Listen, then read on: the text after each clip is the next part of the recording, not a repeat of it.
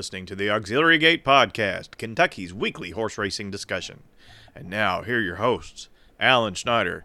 Alan Schneider thinks he's God's gift to Twitter. Brandon Jaggers. We're gonna have the hap hap happiest Christmas since Bing Crosby tap danced with Danny fucking Kaye. Merry Christmas. Where's the Tylenol? Jeff Riggs. Jeff Riggs doesn't know shit about horse racing. And me, CC Broaddus. My guy CC Broaddus, who covers horse racing and does it well. The auxiliary gate. Big problem.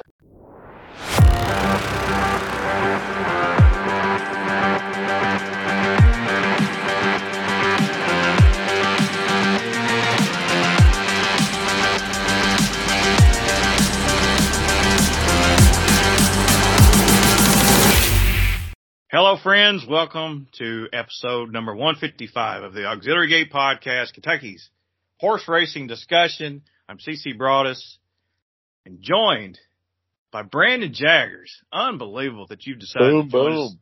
Yeah, he even brought a guest in too. So yeah, we're Brandon. We're happy to be here. Yeah, thanks. I, f- I felt part of the Travers weekend. I didn't have to do uh, uh, baby duty all weekend long. My wife gave me a little bit of leash. And uh, when you go out, you, you tend to meet some people. So I can't wait to have our guest on tonight. Also joining us, Mr. Jeff Riggs, the bearded handicapper himself. How are you doing, sir? Yes, sir. I'm doing very well. It's good to be on with Brandon finally. This is the first time we've been on together. Right. High five. High five. That's it. Yes, sir. Have high five. High five. group hug. Group hug. And uh, of course, Alan Schneider's not with us. Uh, the man has got his foot on Alan's uh, throat, and uh, we're we're we're sad to, to say that he he will not be joining us this this week. Uh, but he has sent in some opinions, and uh, we'll get to those here shortly. Uh, uh, first of all, I want to apologize to Jeff. Uh, I did something I probably shouldn't have done. I added Jeff to our tech, our auxiliary gate official text chain. And uh, Jeff has been bombarded by uh, really stupid takes, bad handicapping, a lot of politics, and uh, just a lot of uh, simple nonsense. So Jeff, I apologize. You're you're more than welcome to mute that conversation. Hey, there there are some gems in there along with it. We've had a we've had a couple uh, of good handicapping conversations as well, if I do recall. There's been a couple nice tickets in here recently. I didn't know anybody hit any tickets, but I know we've tried. Brandon had a couple, didn't you? I don't remember. The short lived because I all I remember is losing Short-lived. Travers. Brandon hits five thousand dollar pick fives in his sleep. hmm I just want more. guys, we want to lead off the big news right off the bat. I mean, it's a uh, it's been a crazy weekend. It- This, as reported on Twitter from a lady named Peggy Kusinski. I don't know who this is, but she says, as I reported on ESPN 1000 just now, the shooting at Guaranteed Rate Field in Chicago during a White Sox game was indeed an accidental discharge by one of the women grazed by the bullet. She reportedly snuck the gun in past metal detectors, hiding it in the folds of her belly fat. Now, Brandon, I didn't know one of your ex-girlfriends liked baseball. But- Oh. Yeah, I, could you, uh, could you expound on that? Like, like, you know, this is, uh, this is a serious charge. Like she, she, I think this, this lady, the, the, the gun went off and it kind of grazed her and she's, she's okay, right? You, you know, what- have you heard from her? Uh, I haven't heard any follow up. Uh, I haven't seen any kind of fake news out there. And I would just say at Wrigley, they better turn up those metal detectors, especially for the Bears games. Does it concern you that a metal detector cannot detect a gun that's concealed by skin? Yeah, I'd be concerned. Well, it makes you wonder if it went off and then they just patted her down and then you know just let her through. So is this a, is this going to be a because like w- one thing happens and then the rest of it pay the rest of us pay for it for the rest of our lives? Is this something we're going to have to walk into a, like a stadium and they wand you down and then when when right before you get ready to walk in the stadium you have to lift up your belly to to to show you're not concealing anything? Oh, one hundred percent. Anyway, that was the top story tonight. Uh, so yeah, but uh, let's let's get on to more serious matters. Uh, guys, uh, the, the, the real story, I guess, this week has been, uh, Kentucky Downs, which opens Thursday in Franklin, Kentucky. Uh, the, uh, the, the mile and five sixteenths kidney shaped grass course that, uh, it's going to provide a lot of, a lot of good wagering, And uh, the the big story, I suppose, is uh, or at least on Twitter, it feels like, is that the the one percent takeout hike, and uh, it, it, apparently it's hurt a lot of feelings because uh, you know a lot of people talking about boycotting Kentucky Downs and, and whatnot. I, I I'm kind of in a different camp. I've always felt like you know people can charge whatever they want. People that own a business have the right to make money it's uh it's up to us to decide if we if we want to spend our money there. That's that's kind of how I feel about stuff like that. You know that what bothers me, and this this is uh directly from an Alan Schneider tweet. Nobody complains about the prices of food, housing, and gas. So you know where where are those people when they're when they're uh, when, on those things, on things that really matter? Because we've got to have those. I, I've spent a lot of money in gas this summer because I I drive to Lexington uh, to and from uh, just about every day, and it's uh, it's it's hurting my pocketbook a whole lot more than my my poor wagering is. But uh, uh, guys, you got any got any takes on that? Because that's uh, it's you know it's probably probably going to be a big deal going forward, and we'll, we'll, we'll talk about HISA and its effect on uh, on takeout. Well, I'd say for Go one, ahead. I've, I've this. never I've never visited Kentucky Downs. You know, I don't I don't know it. I've never been there. What have they done to increase visitor experience, the racing, the track, the TV, the camera angles to equate out to raising takeout? I don't know. You know, have they make any improvements for viewer experience? That's my question. Uh, I'll answer that after the week's over and their meet's over. Uh, how well I feel about the rise and takeout, but it, unfortunately, it probably won't deter me enough to to not play. Do I want to boycott it? I don't know, man. I don't. I don't particularly care. I don't get a. And, and there's other things to boycott that are more significant, uh, and and a one percent raise in the takeout is not one. That I will say to you, to your point about the camera work, they supposedly now they've built this new hotel on site there, and uh, is in an interview today in the Daily Racing Form. I think it was Nick Nicholson is the president down there. Uh, he's in charge of the racing. He said that they're going to set a camera. I don't know if it's on top of the hotel or at some point, some part of the hotel, and we should be getting some better camera work uh, this time around. So I'm anxious to see that. That's good to hear. Yeah, Oh, That'd be. Some boots on the ground investigating for you guys this weekend on Sunday because as you know with uh, Brilliant Racing we've got Johnny's Fireball in on Sunday at Kentucky Down so I'm going to be heading down there and um, I'll report back I'll let y'all know my findings on how the the experience was for the day Well, that's part of my problem. Now, my real problem with Kentucky Downs is not the takeout; it's the customer experience. Mm-hmm. It was, you know, it was one of the coolest racetracks, and we've we've hit on this on this podcast thousands of times. It's one of the coolest places to go because you can take your lawn chair down there. You don't pay any admission, and you could plop your lawn lawn chair down at the 16th pole and see everything that you need to see. And now that the new ownership has come in, of course they've added the they've redone the slot parlor, and now with the hotel, the last time I was down there, I can't, I don't think I went down there last year. It was the year before. I think Alan was down there too. And, uh, we, we could not get past the eighth pole. We had to stay from the eighth pole to the top of the stretch. And I think the only way to get down to the finish line is, is to, to pay for a $100 table or a $50 seat table, plastic table that got you access to, to that part of the, the racetrack. And that, that always bothered me. And it was, uh, it was also in this article today that, uh, uh, Nicholson basically admitted, you know, that, that, that their feelings are that the most important, uh, people, uh, in, in concern, you know, the most, the most important cogs to the wheel of, uh, Kentucky Downs Racing was the, uh, the horsemen, which I agree, the horsemen are very, very important, but, uh, you know, the gambler and the fans kind of, kind of take it on the chin. Like, you know, like I said, they, they, they did raise takeout, which is a slap in the face to the horsemen, or excuse me, to the betters. And, but, you know, also to the fans, people like me that just want to go down there and I don't want to spend a ton of money on seating and whatnot. I have to, I'm, I'm far removed from the action. I, I just, that, to me, that's, that's no fun. And, uh, I was supposed to go Saturday and I'm on the fence about it. So we'll see. That's how I feel. yeah I haven't been in a few years so I'll see I'll see how the the experience is different now than it was you know four or so years ago. But that, that's very interesting. The, uh, the reason for the takeout, according to Nicholson, is that uh, they're, they're trying to offset this HISA bill, which is, uh, HISA released their budget and I think it's something ridiculous, like $48 million a year. And the HISA is charging Kentucky down somewhere around 680 to $700,000. I don't understand why a track that's open seven days has to foot a bill like that. That seems excessive, but this is the world we're living in. This is, uh, this is government for you. And don't get me started on government, but, uh, uh, it seems like government always squeezes the small guy out, you know.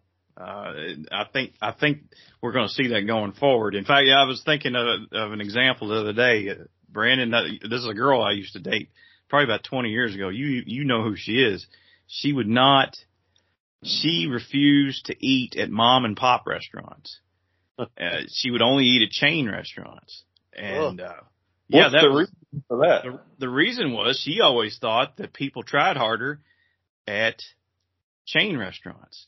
And she, when she thought of mom and pop places, she th- thought, you know, they're not going to try hard in the back. They're not going to wash the dishes correctly. They're not going to clean your table correctly. They're just going to mail it in. That is always, that, that is what I'm concerned that HISA is going to treat the horsemen like. The, the big stables are going to continue on. The Asmussens, the Pletchers, the Doug O'Neills, the Bafferts of the world, they're going to continue on. The little guy's going to get squeezed out. We're already seeing that in Texas. Well, Texas has just refused to accept HISA. So they're, Yeah. they, those racetracks may not even be long for the world, but I'm thinking of racetracks like Fonner Park. Fonner cannot export their signal anymore, uh, because they, they, they just said we cannot afford to pay for HISA. Okay. So, uh, and, I think we're just going to see the little guy squeezed out and I'm not, not cool with that. I just, that's, uh, that any, anytime government gets involved in anything, it's, there's always high prices and, and, and everything's raised. I, I, I work in the mortgage world and, you know, in the, in the 20 years I've been doing mortgages, like closing costs have skyrocketed. Uh, you know, property taxes skyrocketed. Every, every, everything, now home values have skyrocketed. And it's, and that's, that's a world that's, that's regulated by government and, and a lot of the stuff that they get involved in, it, just seems like it's, it, it raises prices and, and squeezes people like me out. So, uh, and you know, I don't want to get into a po- political discussion. I mean, people are probably thinking, well, this guy's a, this guy is, uh, he's, he's anti-Biden or he's, he's anti-Trump. That's, that's not the case. I hate them all. I just want, I want government out of everything. I want them especially out of horse racing. But anyway, I digress. Sorry. oh, I hear you. I absolutely agree. maybe I'll run for government. Maybe the state can help help. But you know, the state's done pretty darn good thing with Kentucky horse racing and now sports betting will start in September. Uh, so there's some benefit to uh, Kentucky state government. So, we're a Kentucky race, you know, horse uh, podcast. I'm positive about Kentucky.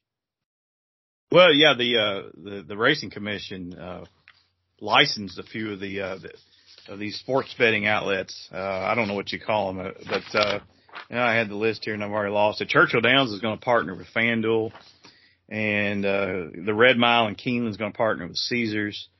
Uh, the, the, the track in Ashland, I didn't even know there was a track in Ashland, but they're going to partner with, with, uh, Bet MGM and, and then some of the others, Bet 365 and Circa and DraftKings and Penn Sports, they all won licenses here in the state. So that's, that's going to kick, kick up here in about what, two weeks, one week, something like that.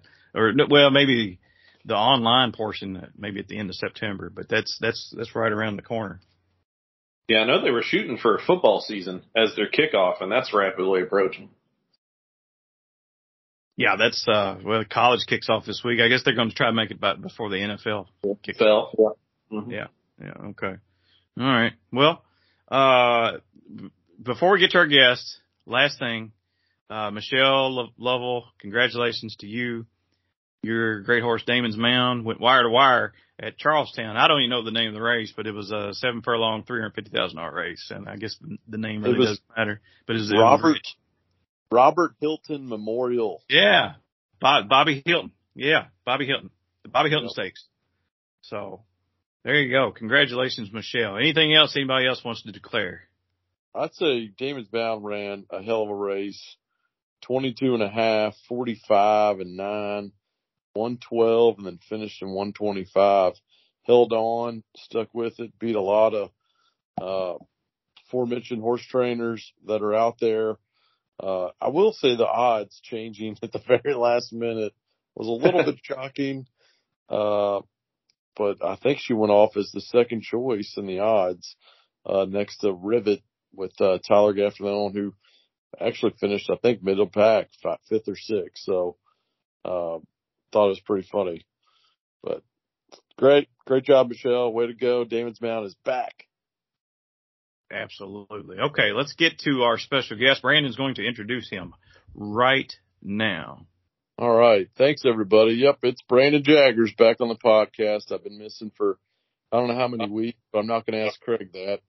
Tonight I got a special honor, uh, to introduce, it could be one of the youngest guests we've ever had on this podcast, but very connected to Kentucky horse racing. But it's okay if he's the youngest because he's probably used to that. This young man has a very unique story and reading his background is very determined and a hardworking person. He is nearly fluent in three languages, English, Spanish, and some Italian. He, another crazy and tragic story, but he was a student survivor along with his younger brother on February 14, 2018 at the Parkland High School shooting in suburb of Miami, Florida, where 17 young innocent people were were killed and many others wounded. Post high school, he transitioned into education at the University of Kentucky and then on to Florida Atlantic in business, business administration. He was one of the youngest members of Florida's Horsemen Benevolent and Protective, Protective Association, which is a trade group that represents over 6,000 active thoroughbred race on, racehorse owners and trainers statewide. This young man went to work and learn from Eclipse trainer Chad Brown with over three years and today is with his father as a successful thoroughbred trainer. Besides being involved in training, he owns a horse named Little Nick, who plans to make his second start at Kentucky Downs this Saturday, September 2nd, looking to break his maiden. As a young owner, he's accumulated over 65 starts, and if Equibase is right, a combined 242,000 of earnings. Tonight, we are very welcome and excited to say hi to Nick Vaccarezza. Hey, Nick, how you doing? Good, guys. How are you? Thank you for having me. Oh, it's great, man. It's a treat. So tell me, uh, how your day's been going and then how the barn's doing here in Kentucky. Oh, today was a long day. Um, got up at four, was at the barn at 4.30, had a whole, uh, training list to do. And then from there, went straight to Kentucky Downs, had to ship three horses for the week over there, waited for them to get there, made sure they settled in right, and then uh came back, just got back to Louisville around uh eight o'clock now. How many people get up at four o'clock in your household? Uh, my dad, my dad barely, he can't really sleep well, so he's a workaholic and I got that trait from him. Uh, the rest of them, they all are good, well rested. well, uh, tell us about the three horses that you took to Kentucky Downs. So we got Injunction coming off a layoff. Um, he needed some rest after the Clark last year. He's in on Thursday. He's in a allowance for horses that haven't won a stakes race this year, going a mile. He should be tough in there out of the one hole. And then uh Saturday we got Little Nick who was making his second appearance on the track. We ran him in Ellis on the last week of Ellis and, you know, he's by Mendelssohn. We always thought he was going to like the grass and, uh, we just wanted to get a race under his belt, get all the, the rust off of him and all the, the jitters off of him at Ellis. So we're looking forward to a good run out of him, you know, tur- dirt to turf is what we want in that long stretch at Kentucky Downs should suit him and his running style the right way. The third horse we brought was Tartufo, but he didn't get in on Sunday. So we're gonna have to uh call an audible on that horse, try to run him next week or something, figure something out. That's just part of training horses. You gotta make audibles. Yeah. And uh well I I tell you that's exciting, but I want to back up and I guess, ask you, you know, who inspired you and how did you get into thoroughbred training?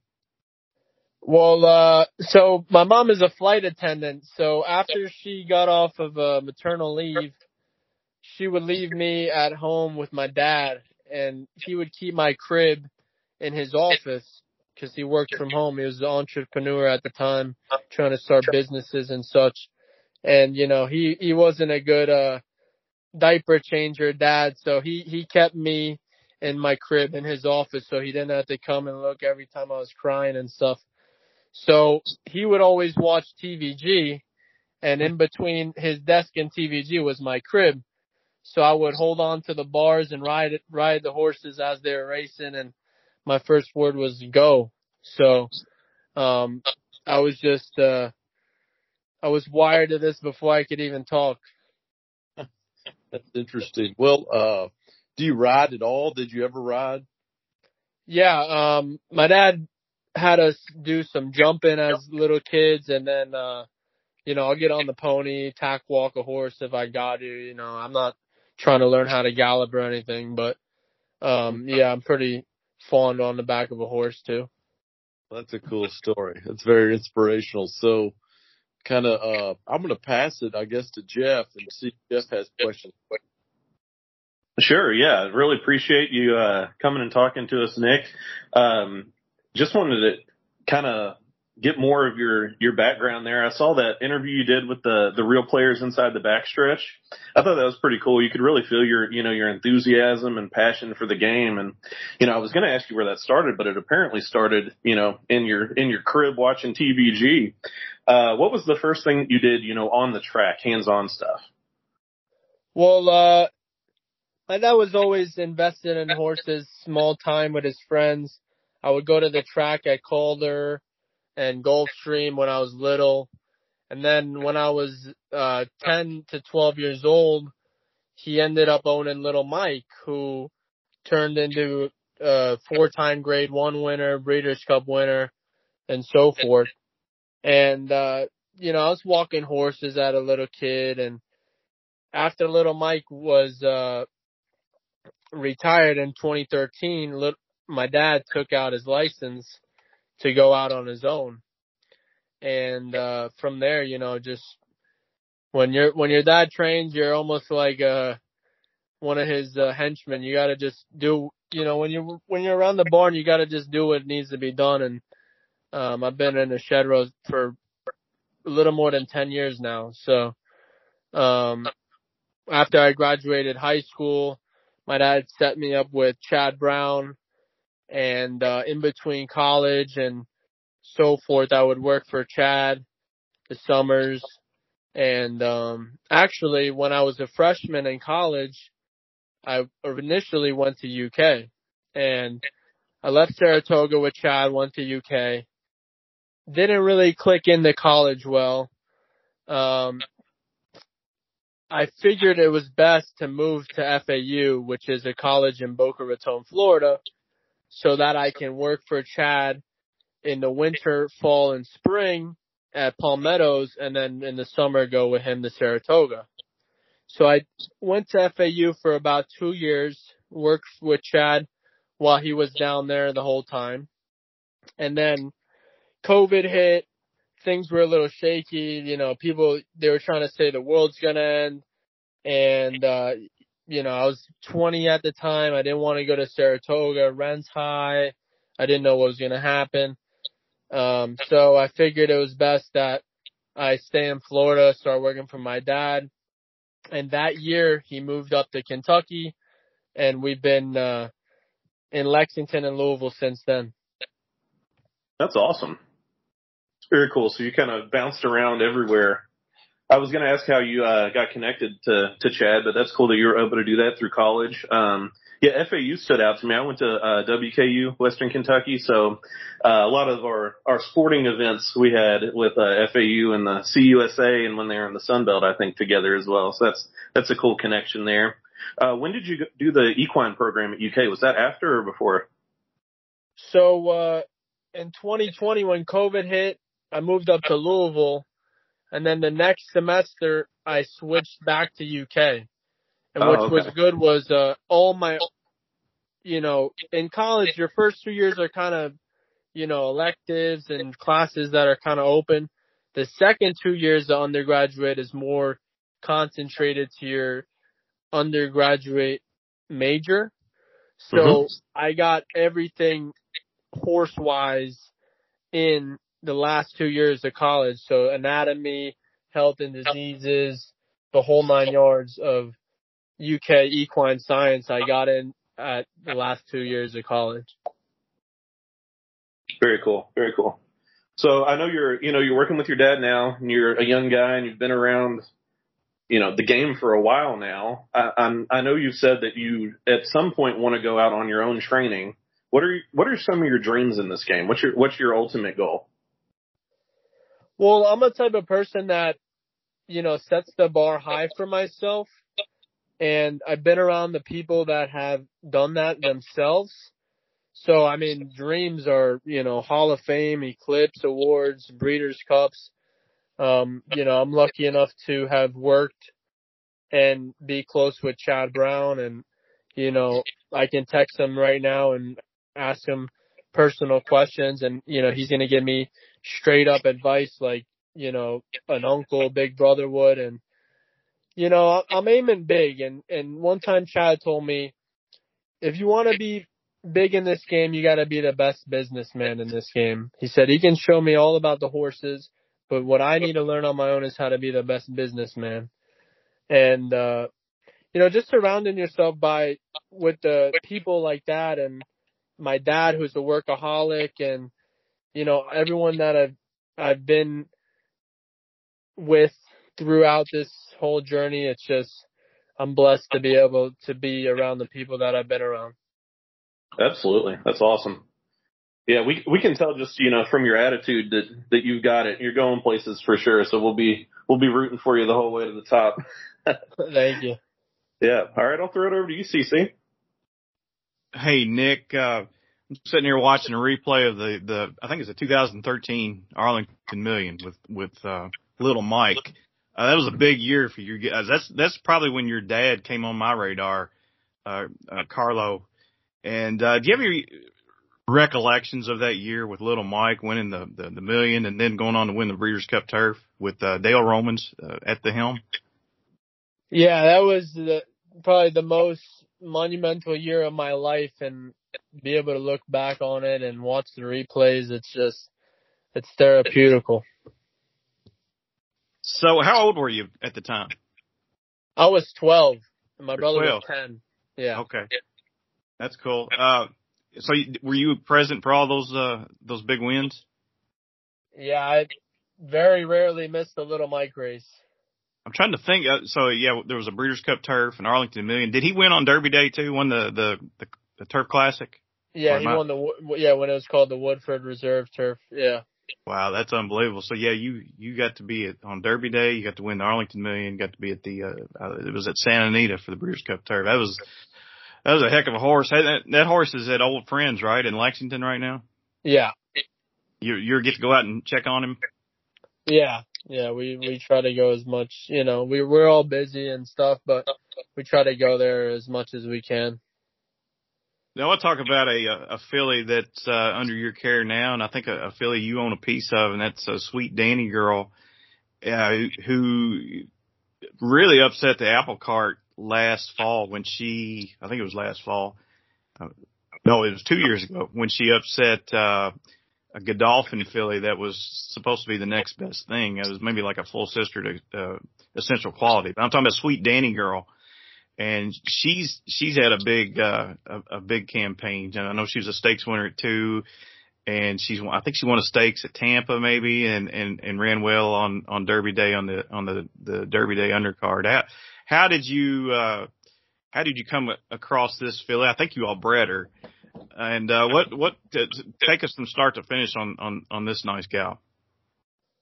Well, my dad bred her for our owner and longtime loyal client, John Williams. And, um, you know, she was a, a big two year old, but she needed the time to progress. And I think, uh, that filly was the work of art of um our assistant Reynaldo Abreu we have right now. And he really showed me that when you take your time on a horse, it can go a long way. And when she was two, they sent her out to us at the time we were in Santa Anita. We tried to uh go through winter and through Del Mar in California. So they sent her out to us in about uh March. And she didn't end up running until we came back from California in September. So, you know, it took a long time for her to progress, but when she, once she left California, got to Ellis, she really uh turned on the light bulb and that filly's came a long way. I mean, she has won stakes going three quarters on the dirt and a mile and a sixteenth on the grass. So I think she'll be a great broodmare having that. She's got Jess's Dream on top, which you guys know is Curlin and Rachel Alexandra. And then on the bottom, Scat Daddy Mare. She's just really well bred, big bone, big, big filly. She's like a bull. I mean, she could run through a wall if she wanted to. And, uh, I think we're going to sell her at Keen, uh, Basic November. So, uh, I think she'll be a hot broodmare for someone to buy. Oh yeah, absolutely. Yeah, Rachel Alexandra only had two foals, and one of them was a stakes winner, and then uh, Jess's Dream was the other. And you're right, that's uh, that's an interesting pedigree to say the least. So, but uh, yeah, I'm I'm I'm glad that you guys are taking some money off the table. There sounds sounds like she. I'm I'm certain that she'll. Uh, she's very versatile, so I'm, I'm sure she'll she'll catch a, a lot of attention at the sale. Uh, last thing before I throw it over to to Brandon. Uh, I forgot about this, but you guys, you guys are part of a restaurant or you own a restaurant in, in Lexington called Frank and Dino's. And I, I, I need to put this on my, my to-do list to, to go there. Tell us about Frank and Dino's. So Frank and Dino's started about 15 years ago. My dad and our client, John Williams, they partnered with the first Frank and Dino's in Boca Raton, Florida. And once I moved up to UK, I saw how fast the infrastructure was moving and progressing in Lexington. And if you've been in Lexington the last five to ten years, you can see how far it's came. And I told my dad, listen, there's no good place to eat in Lexington. You know, you got the blend, the, I'm not to bash no names, but there was no good places to eat in Lexington about five years ago. And I told my dad, if you bring Frank here, if you bring good food in South Florida to Lexington, it's gonna be like running a grade one horse back under their their condition. You know, they're gonna they're gonna do well. So we brought them. We brought Frank and Dino's um, from Boca to Lexington, and it's really just floors there. All right. Where's, uh, where's it located? It's located on uh, Short and Mill, right next to Dudley's, uh, Goodfellas. It's right near the Pavilion, downtown. dead center of downtown yeah. Oh, Lexington. Yeah. Okay. Oh yeah, I know where that is. Well, Craig, you'll, All have, to, you'll have to pick up the tab next time. Uh, yeah, I'd be happy to. I'd be happy to. Brandon, you, you take it away. Yeah. So Nick, uh, you know, as a, as a young owner, young trainer, but, but have, you know, a lot of years behind your belt, where, where do you see the sport going in the next five to ten years? And what are, what are your thoughts over this new regulatory body they call HISA? I think HISA was needed. Um, you know, the sport was kind of like the Wild West with all these states having different regulations and such. I think the uniform system was needed. I don't think it's perfected and um, I think some things are good, like you know you can inject the horse within seven days of breezing. You can't inject the horse 14 days from running. Stuff like that is good. But I think they've done a lot of wrong by taking away Lasix from horses and some of the medications that aren't going to perf- enhance performance, but is going to help a horse in a race. Yeah, like Lasix for breathing and yeah. Yeah, you know, Lasix was intended on stopping horses from internally bleeding.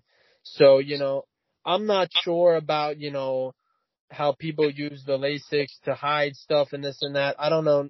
I don't know how to cheat and I'll never know. But, you know, I think that was a huge knock on the sport because that helped horses more than any other drug. I mean, you could take away, you could keep viewed at 72 hours, but Lasix, Lasix is, you know, preventing horses from bleeding. And, you know, I think a lot of those people that are against Lasix should see a horse after a race when they're bleeding uh, externally out of their nose. It's just, you know, it's a shame that people are against Lasix. Yeah. What, uh, I mean, do you, do you find, you think the sport, you know, cause you, we've seen a lot of on track incidents, like just this past weekend at Saratoga.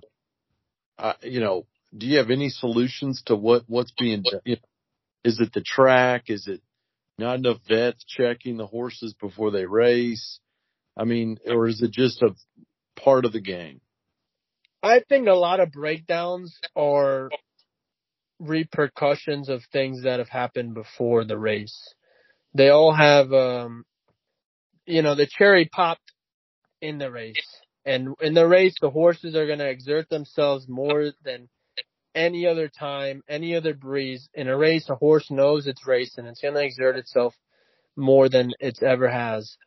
And when you have a horse breezing in 52 and then you expect them to go bre- race in 44 on a sealed track, it's not rocket science to see that the horse breaking down. I mean, there are things to be able to prevent this and I think a lot of it is the surfaces and I think a, a public medication record would solve a lot of this because people would be entitled to protecting their horses more instead of, you know, injecting 14 days before a race and stuff like that. I mean, we're not big injectors. We don't really touch the horse's joints.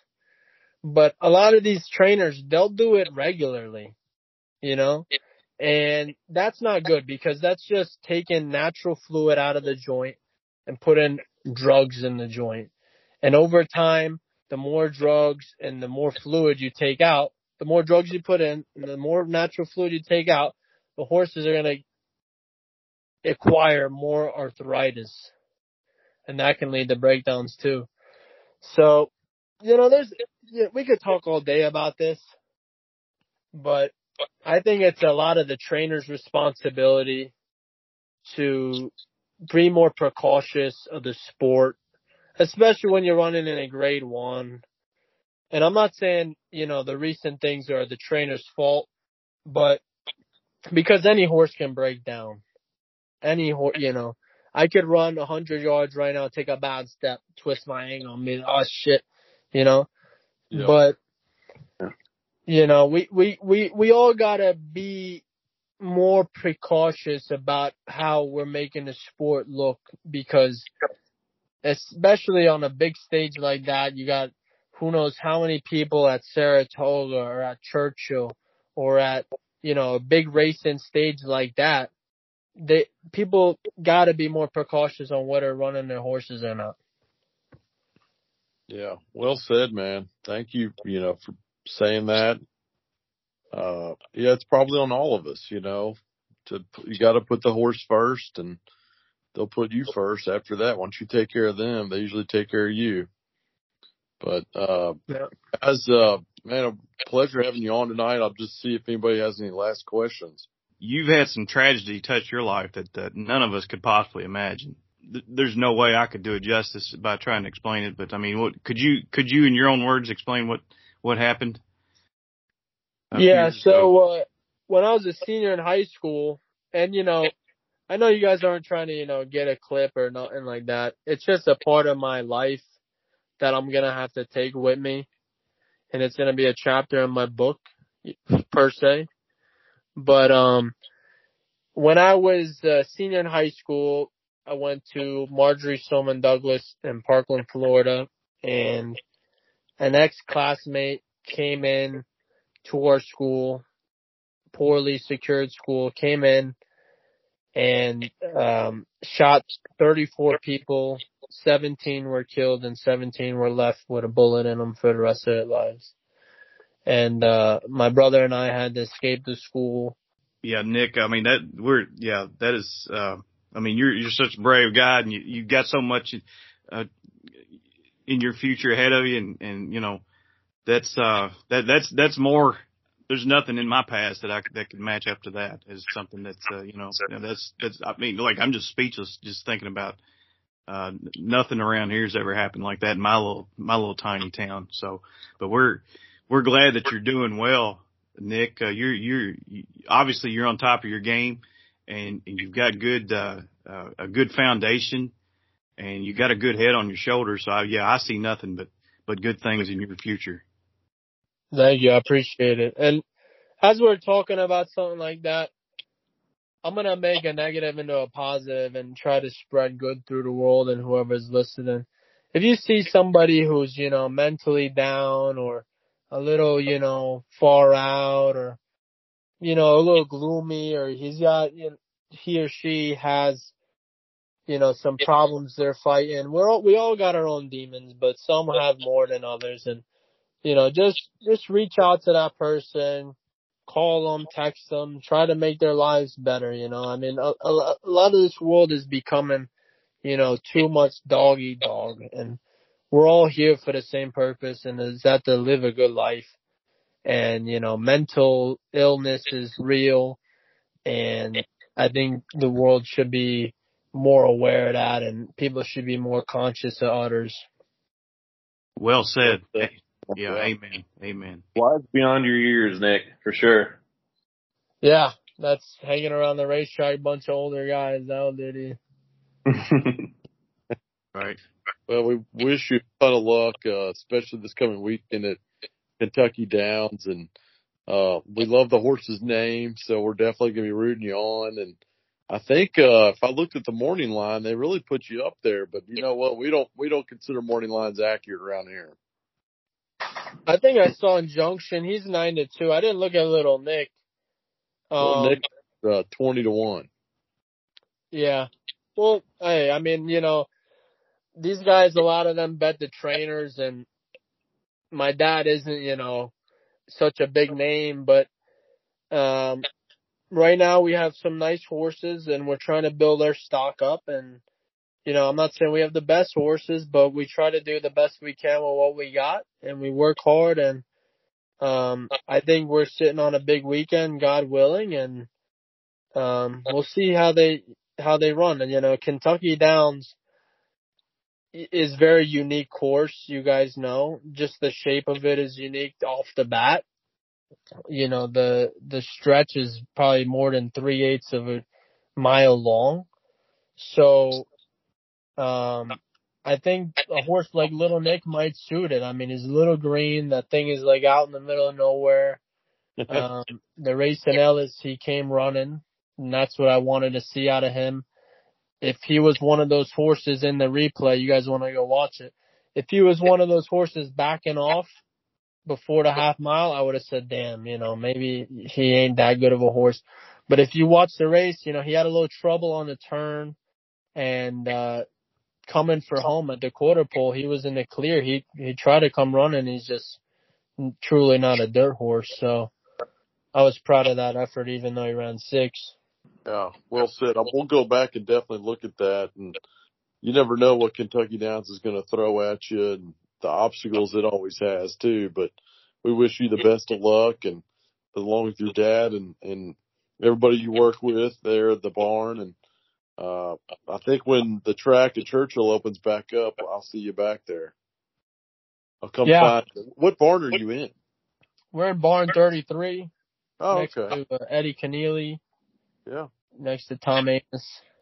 So, uh, first year at Churchill. So far, so good. Good, good. We've had Tom Amoss on. Have we had Eddie Kenneally? No, not yet. We're working on it. yep. Well, Chad Brown's pretty far on our list because he's not a Kentucky total base trainer, but he seems to be a nice guy. Maybe we'll have him on in the future. Yeah, no, he's really down to earth guy. I mean, you, you could sit down with him and, you know, people, a lot of these big trainers, they seem like, you know, the public think they're, they're bigger than they are, but him, Chad, Todd, a lot of them guys, they're really nice guys when you, when you talk to them. Well, thank you, Nick, and uh, uh, we'll we'll follow you on the backside and definitely be rooting you home uh, on Saturday. Yeah, my pleasure. Thank you guys for having me. I'll be back on soon one day, hopefully. Thanks again. Okay, that was our special guest, Nick Vaccarezza. And man, I'm tell you what, I, I, I could not come up with the words to come to, you know, describe what he went through. That is, uh, he's an amazing young man. And, uh, I'm, I'm sorry that happened to, to all those poor kids in Florida, but that was, uh, that was, he, he's, he is, uh, like you said, he's turned a negative into a positive. Yep, you gotta. I mean, it forces them to mature faster.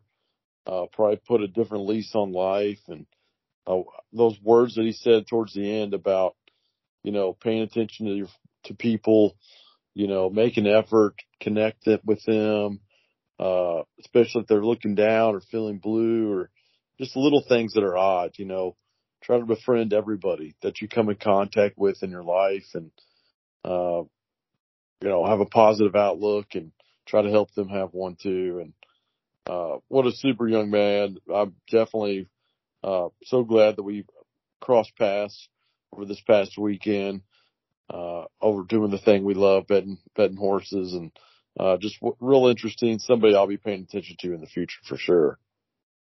Yeah, absolutely agree. It's it's easy to forget that he's what 23, 24 years old uh, I think we're going to be hearing a lot of a lot of things from him in the next few in the next few years. All right, guys. Uh, who was uh, who's now that we know that Arcangelo's won the Travers? Who's the best three year old in the country right now? Apparently, Mage had a well- Mage had an excuse. He displaced the palate. Uh, may have had a little minor surgery to to repair that. Uh, knowing that, I mean, who do you who who's best? Is Arcangelo at the top or Go I do- Rocket Ride if he wins the Pacific Classic this weekend? Maybe. That's possible. I do think that Arcangelo has kind of stamped it, you know, his place atop of the, the rankings right now. Um, everybody has been kind of dismissing Mage. I don't think Mage is totally out of it. I don't think we've heard the last from him yet, but, um, I do think that Arcangelo is, is the clubhouse leader at this point. What do you think, Brandon? Yeah, I mean, I agree. I, I think it's still pretty wide open as we get later in the year. Uh, maybe it's going to come from somewhere out that we don't see, make it interesting for the year. Uh, Forte, you know, threw a dud. That's kind of like, I don't know. I didn't expect that at all. Uh, I don't think a lot of people did, but, uh, maybe the horse is going to regress and you just never know with horses. And, and like what Nick was saying, you got to put the horse, horses, uh, just the well-being in, in the forefront and not just keep entering races and keep campaigning them. So, uh, I really like that young man, what he had to say, but I, I'm not convinced on anybody right now. Big weekend ahead. Uh, of course, Thursday is Kentucky Downs opening day. Saturday is a two million dollar one mile uh, turf event, the Mint Millions, and I think it's headed by Annapolis, who just uh, ran second, or yeah, ran second in the Fourstardave at uh, Saratoga recently. Uh, two million dollar, well, at least two million dollar races I, I, on uh, on Sunday. Uh, The Dueling Grounds Derby and the Oaks. Uh, I know they've got 12 races carded for Sunday. That's kind of interesting. I, that poor turf course is going to get beat up. but, but, uh, uh, Pacific Classic at Del Mar, like I said, Go Rocket Ride should be in there. That should be interesting. Three year old facing older. Uh, the Jockey Club Gold Cup's probably going to come up really weak. Closing weekend at Saratoga, you're going to have the Hopeful and the Spinaway and all those, those big two year old races. Uh, uh, guys, anything we're looking forward to? Yeah, you mentioned the uh the Mint Millions, the two million dollar race on Saturday at Kentucky Downs. I think Annapolis will be tough in there, but don't want to overlook uh Stitched for our friends the Foleys. You know, coming off that Wise Dan win. You're It's Very impressive in there. Seems like a horse on the rise to me. Twenty to one on the morning line I saw today. Could be tricky.